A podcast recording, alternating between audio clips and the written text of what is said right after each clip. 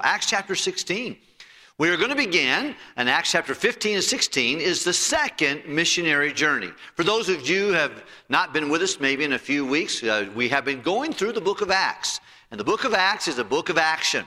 It's the action of the Holy Spirit in the lives of believers yielded to Him. And the first four books of your New Testament, Matthew, Mark, Luke, John, tell us of Jesus from four different angles Matthew's perspective, and to the Jewish people primarily.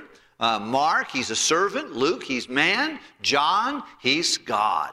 And uh, those are great. Now, the book of Acts is a narrative telling us what happened for the uh, few days after Jesus goes back to heaven until the Apostle Paul is in a rented home in Rome on his first imprisonment there. So that just uh, covers uh, several years there. When we come to Acts chapter, um, uh, cha- chapter 16, it's about AD 50, 52 in most scholars' opinion, and I don't know exactly about that. I just can read different people's opinion. I'm not really uh, spending my time trying to figure out the chronological thing on all of that stuff. However, uh, the Lord, the, the, Lord Jesus has now been back to heaven about 17, 18, 19 years, and so now the church has uh, grown in Jerusalem and in, in uh, Antioch and up in the Syria region.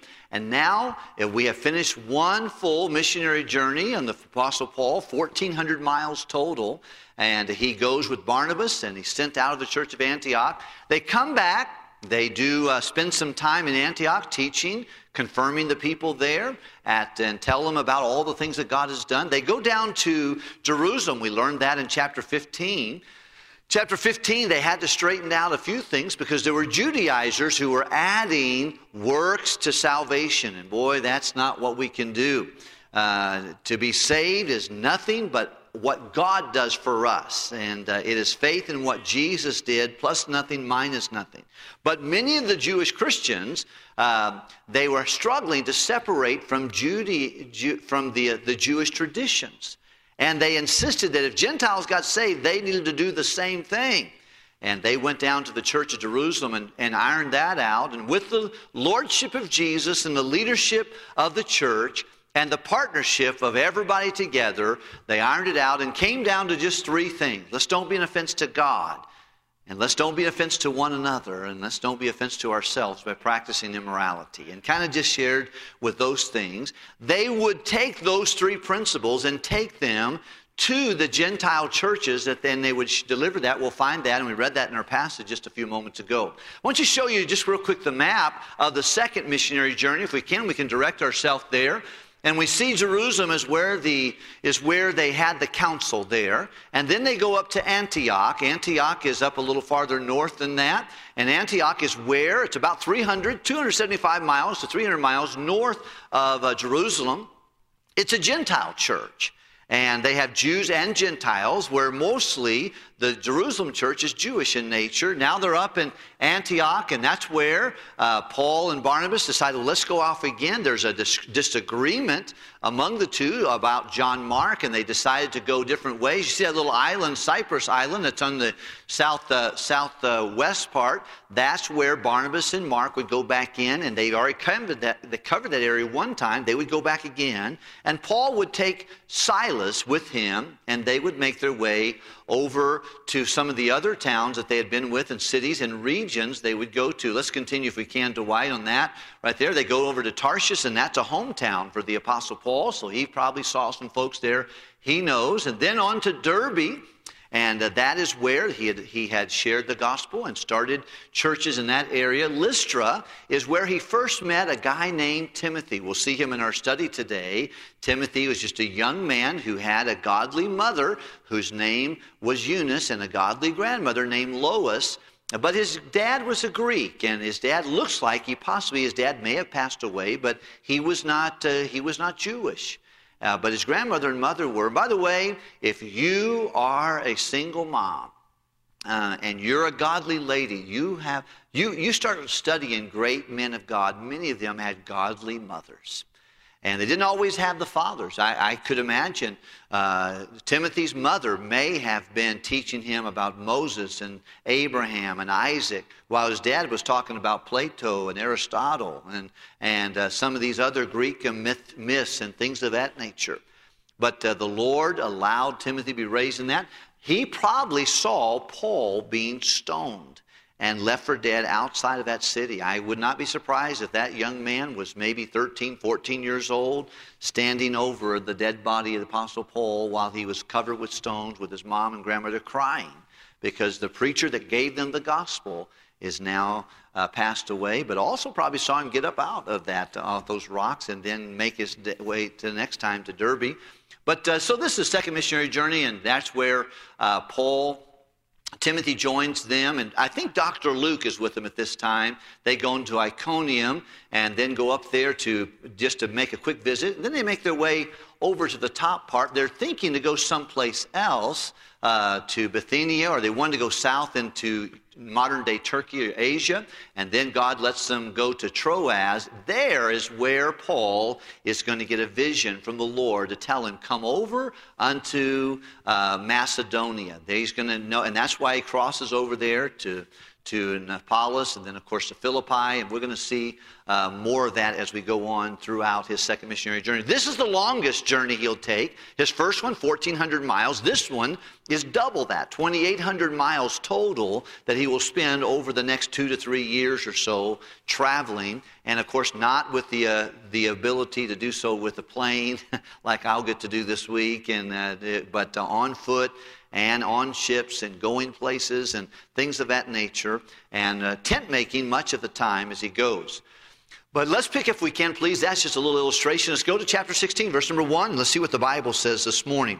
Then came he to Derbe. Of course, now it is Silas and Paul, and it looks like to me Dr. Luke has picked up with them. Now, Dr. Luke, he is the man who is chronicling all the things that we see in the book of Acts. He is the author, humanly speaking, of two books of the Bible the book of Luke and the book of Acts. By, by profession, he is a doctor, he's a physician. But he seems to, to hook his little wagon to Apostle Paul. He's an investigator. He is someone who asks a lot of questions. He wants to get the whole picture, and I, he's a real type, I think, if you look at the spiritual gifts found in Romans chapter 12, of a real teacher. Somebody who, who wants to get the whole picture, put it in print, and uh, two of the longest books of our New Testament, the book of Luke and the book of Acts. And he's very wordy, very clear, and uh, he wants to make sure things are done. Now he's been he's being used by the Holy Spirit of God. It's not Dr. Luke writing that, but God allows their personalities to come through. Who is the author of the Bible? It's not a trick question. The Holy Spirit is the author of the Bible. All scripture is given by the Holy Spirit. Yeah, this prophecy came not in old time by the will of man, but holy men of God were moved by the Holy Ghost, and they wrote that. But he did use 40 different human instruments, and Luke was one of them, and he's the one who I feel like is probably traveling with them. And I see that in the later part, whenever Paul gets the vision, he says that Paul got the vision, and we went with them. And so it looks like to me that he's now, there's a foursome at least traveling. They will meet up with a, a, couple, a beautiful couple in the Bible, Aquila and Priscilla, a great example of a married man and woman who worked in tandem and were used of God in the life of the Apostle Paul and in the Church of Rome eventually, and also helped a man, helped a man named Apollos uh, get the gospel more clearly. We're looking at chapter 16, verse 1. So, whenever they left, they came to Derbe and then they went to Lystra. That is where Timothy was, and that's where his mom and grandmother attended church there in that body of believers. And behold, a certain disciple was there whose name was Timotheus. The son of a certain woman, didn't give her name here, we'll give her name in 2 Timothy chapter 1, verse number 5. But uh, a certain woman, her name would be uh, Eunice, and her, her mother's name was Lois which was a Jewess and believed she was a believer, but his father was a Greek. We're assuming that his dad did not know the Lord. He was not uh, maybe acceptable of the preaching and the teaching of the Apostle Paul in the first missionary journey, but everybody knew that his daddy was a Greek and his mama was a Jew. That's what we do know. Look at verse number two, which was well reported. That means this young man had a great testimony. Had a good testimony not only in his hometown of Lystra, but also in Iconium, that region.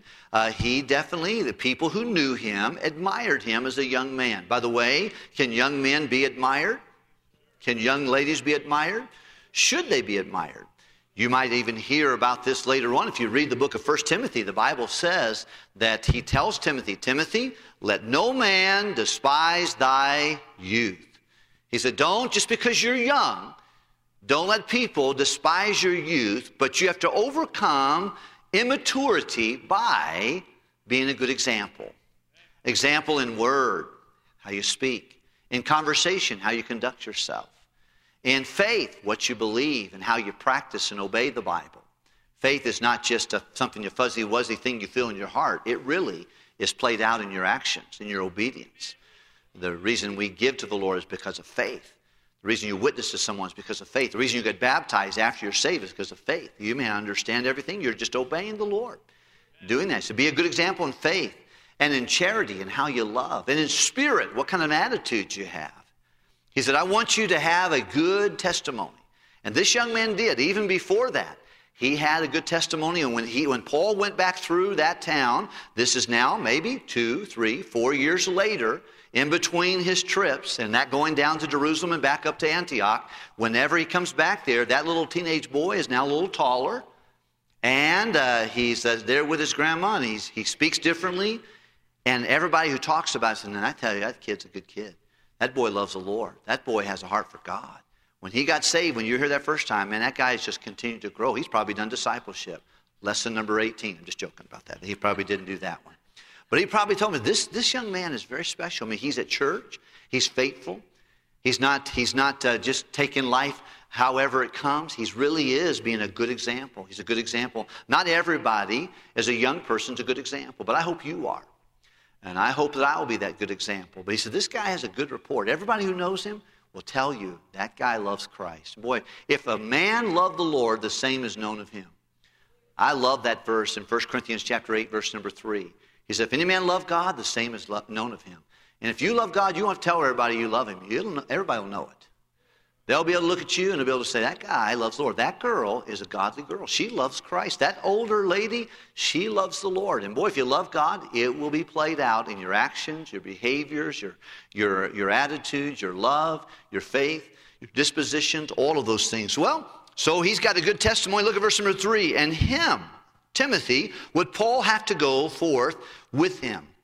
And he took and circumcised him because the Jews were in those quarters and they knew all that his father was not Jewish, he was a Gentile. And as they went through the cities, they delivered them the decrees to keep that uh, were ordained of the apostles and the elders which were at Jerusalem. So, uh, just a couple things here. Timothy's a young man. His mom is a Jew. His dad's a Greek. And in, in, circumcision, circumcision at that time was a is it was a, an act of separation that you are uh, you're with you're with the God of the Old Testament and you're Jewish in nature. Apostle Paul would have a, uh, a mode of operation when he would go to a town. Here's what he said. He said, "I'm not ashamed of the gospel of Christ, for it is the power of God and salvation to the Jew first, and also to the Greek. If you read Apostle Paul's writing, you'll find his mode of operation if there was a synagogue, if there was a gathering of Jews in a city, he would go to them first and he would give them the gospel. Most of the time, many of them would reject it. And he would have to say, Look, I, I got to take it to the Gentiles, but I want to make sure you hear it first. And he knew that would be the case. And if there was a young man who would come to a synagogue who was not, had not had this act of separation, this, this circumcision, they would oftentimes be abhorred by the Jewish zealot. They would have a hard time with them. And Paul knew that Timothy was young, he would be looked down upon, and he would be taking him with us, and they wouldn't listen to him if he was not circumcised. And so, at the age of, at, at, whatever age he was, an upper teenager, he was able to be circumcised. And now that was an act of separation for them to that. Now, we find another guy named Titus. Titus had a, he was Greek as well. And when Paul suggested that Titus do it, Titus says, I'm not doing that. And he did not, he did not do it and was not necessarily, for whatever reasons, did not accept that. And you can read that in the book of Galatians. However, it does teach us a lesson. I think uh, there are certain things that may not, it doesn't really matter to you and I, but might matter to others. You know, I, I think about this, and sometimes our, our, our dress code and how we dress. And I think when we dress, we ought to dress with four things in mind protection, modesty, distinction, and testimony. I think when you dress yourself, young ladies, you ought to think, Am I modest? Not according to what you think, but you ought to think, Am I, am I? And boy, some folks, well, I can dress how I want, and you certainly can. But you can be an offense to somebody else. You can, you can hurt the testimony of your mom, your dad. You can hear the testimony of your husband. Men, I think the same way. Men, many men are, are not modest and they're not careful in their appearance and they're not appropriate in certain locations and places. I think we ought to be careful about that. So, well, you know, it's my life. I can do. You can do whatever you want to do. Timothy didn't have to be circumcised, but you know, he said, you know what? I think I'll do that because I don't want to be offense to another person. And as they went out, we see that. God's given us three things don't be offense to God, don't be offense to others, and don't be offense to yourself. One of the main teachings of scriptures is there's no sense in taking the liberties that God has given you and I and using those as a, as a, as a maliciousness to hurt somebody else. Many of us need to learn the, the beautiful testimony of taking the high road. Taking the high road. Well, you know, I can do whatever I want, and you can. You can be rebellious all the way until you go into the presence of the Lord, but I think you'll regret it. You'll think you're good. There's some things that you can do, that you can do whatever you want to do. And it's your life, it's a free country. And God is very patient with all of us. But I think many of us need to say, I like what Apostle Paul says, you know, if I'm going to be offensive someone, I, would rather not. If, if eating something that hurts somebody else, I, I don't want to do it. If it's going to hurt them, I don't want to do it. If they're, if, they're, if they're a weaker brother or someone else sees that differently, I would rather. And well, there's some good decisions to be made there. Occasionally, I have thought about this in, in relation to uh, Romans chapter 14, the stop principle. Whenever I think about should I do something or not do something, number one, I could ask myself, would this be a potential stumbling block to somebody else? Is it something I can feel free to do, but it could hurt somebody else? Could it cause them to stumble? Well, then I don't want to do it. Could it hurt the testimony of Jesus? My mom, my dad, my wife, my kids, my church family, my Sunday school class. Could it be hurtful to the testimony? S, stumbling block. T, uh, could it hurt the testimony of someone else? Oh, is it something I could just live because other people think it's important? I may not think it's important but maybe someone else does, and I can just honor them. Because we're not supposed to. He said, Look not every man on his own things, but every man also on the things of others. And then sometimes you just have to be fully persuaded in your own mind. Being persuaded that this, what I'm doing, is what God wants me to do. And it may be a little hurtful, but I'm just going to do it because I believe God has given me the liberty and permission and the direction to do it. Sometimes you just have to be fully persuaded. You can't please everybody all the time. But I do believe there's some wisdom in doing that. And Apostle Paul knew that if he took Timothy, it was going to hurt Timothy and it will hurt his future ministry if he did not take the high road in the situation. He'll tell later, he said, Look, circumcision is nothing. But if it means something to somebody else and we can do this, we'll just do it so that we can have an opportunity to minister to people without offense. I think it's a good decision that many of us ought to decide, you know what, I'm on that one. I'm going to quit living the way I want to live and do what I want to do, and I, I will consider that what I'm doing, you're not an island, Spanky. You, can't do, you can do anything you want to do, but you don't just affect yourself. You affect other people. And I think all of us need to get a revival of that. And just say, you know what, it's not about what I want, but I think what is best for God? What's best for the testimony of the Lord? Would it hurt another weaker brother or sister? Could it be an offense? How about the next generation? Well, I think sometimes our younger kids get, get a little bit confused watching some of us take liberties that we shouldn't take. Speak in ways we shouldn't speak, and doing things and going places, and even sometimes wearing things we shouldn't wear. And we think, well, it doesn't matter. Oh, it does matter. You'll find that out, I think, when you stand before God in a few days. There's some things we ought to just take the higher road and do what God wants us to do and not to be a, what we post on our Facebook or Instagrams and things of that. Well, that's, that's mine. I can do that. I can, you can do whatever you want to do. Once again, it's free country. But some of us ought to say, you know, what would God want me to do? What can I do that not would be offensive to God, would be offensive to others, and would be helpful and edifying others?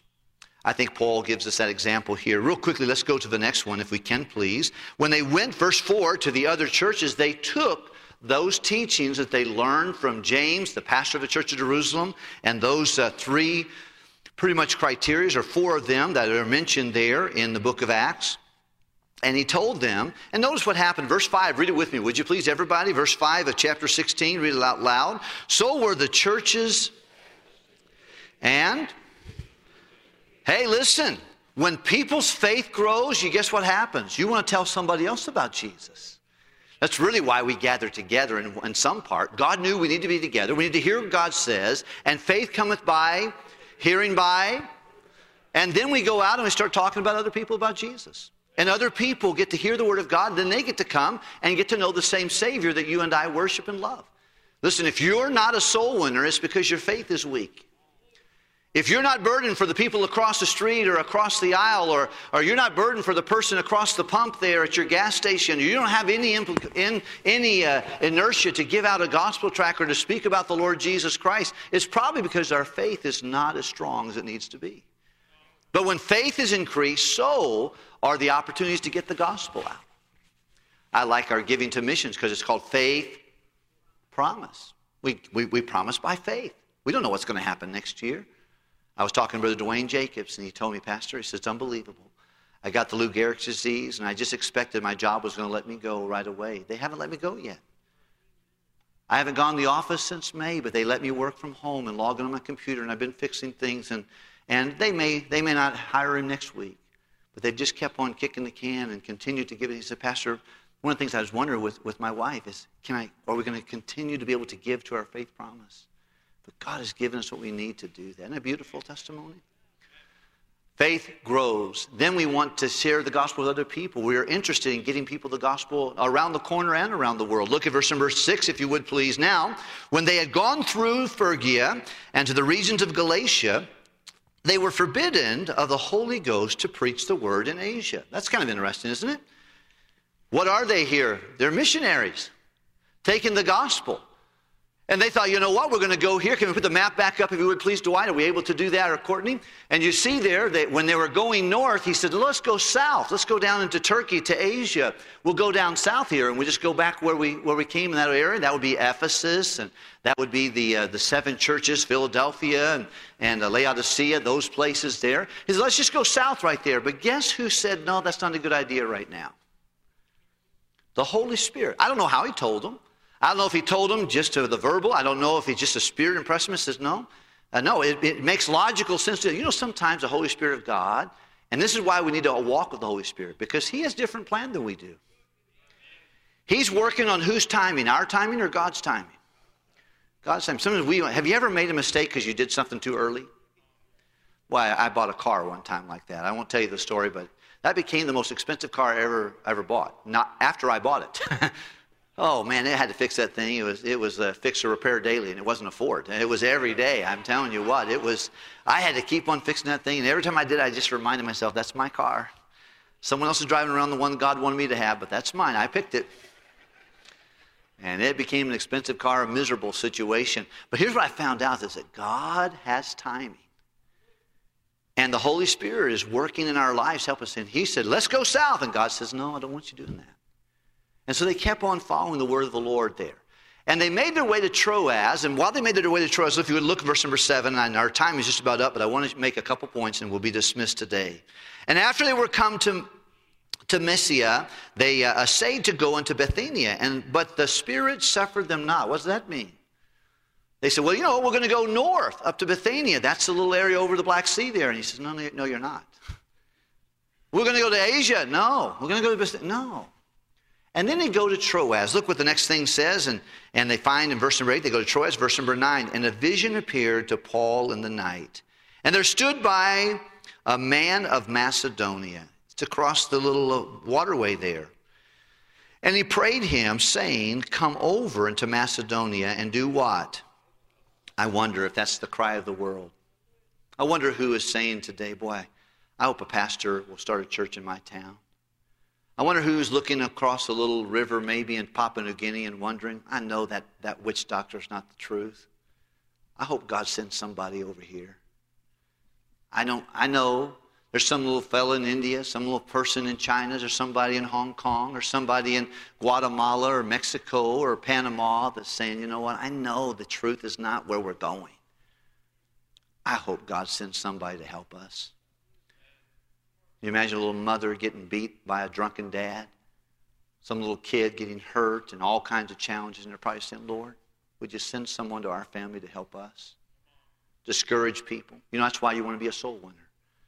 Because you could be an answer to somebody's prayer that's saying, Would you help us? There's missionaries saying, Would you help us? There's fields of the world that's saying, We don't have a missionary there yet. Would you help us?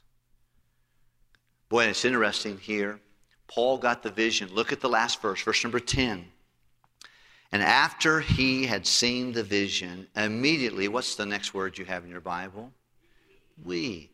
He got the vision, and we, I think Luke is probably included in that, endeavored to go to Macedonia. Paul woke up the morning and said, Guys, I, the Lord's given me a thought to go over to Macedonia. I saw a man in my dream, and he says he needs some help. I don't know him, but I just know he's from Macedonia. I don't know if he knew by his clothing. I don't know if he knew by his accent. But the Lord's laid a heart, my heart to go across the ocean. We're in Troas. That's a, that's a port city. I can go across here and go help them in Macedonia. That's Philippi. That's Thessalonica. That's Berea. Those churches that became very used of God. And he said, let's go. And then the people, the other guys are following said, hey, if God gave you the dream, we're in. Because teamwork makes the dream work. Would you say that with me? Teamwork makes everybody. It's that partnership. It's the lordship of the Lord Jesus Christ. It's the leadership that God gives us in the partnership of people saying, you know what, I'm all in. If God wants us to do this, then let's make sure we get it happen. There's a lot of wonderful things in this passage of Scripture. But the first thing that comes to my mind is the, is the thought of trials. He went back to the very same town where he was stoned and left for dead. But God had some gold in his trial. And that gold came in the person of Timotheus. When you're going through difficult time, look for God's gold because there's some situations going there. And you're saying, I just don't think this is right. I don't know why I've got these problems. There's someone in the shadows that needs your attention that God's going to use. I think of trials. I think of testimony of a young man who would just do the right thing. And I don't care if you're young or old, I don't care if you're a man or a woman, be a good testimony. Don't let your mouth hurt the testimony of Christ. Don't let your spending habits hurt the Don't let your bill paying hurt the testimony of Christ. Don't let your attitude at work hurt the testimony of Christ. Have a good testimony to those who are around you. I would think also just the beautiful thought here is it just takes time sometimes to get the gospel it takes people who are willing to help, and it takes teamwork. So, trials, time, testimony, teamwork. We can maybe develop those later in your heart and life. I hope you'll think about it. I think God is very smart. And even though this was written almost 2,000 years ago, aren't you glad it's applicable to you and me today? Let's pray together. Can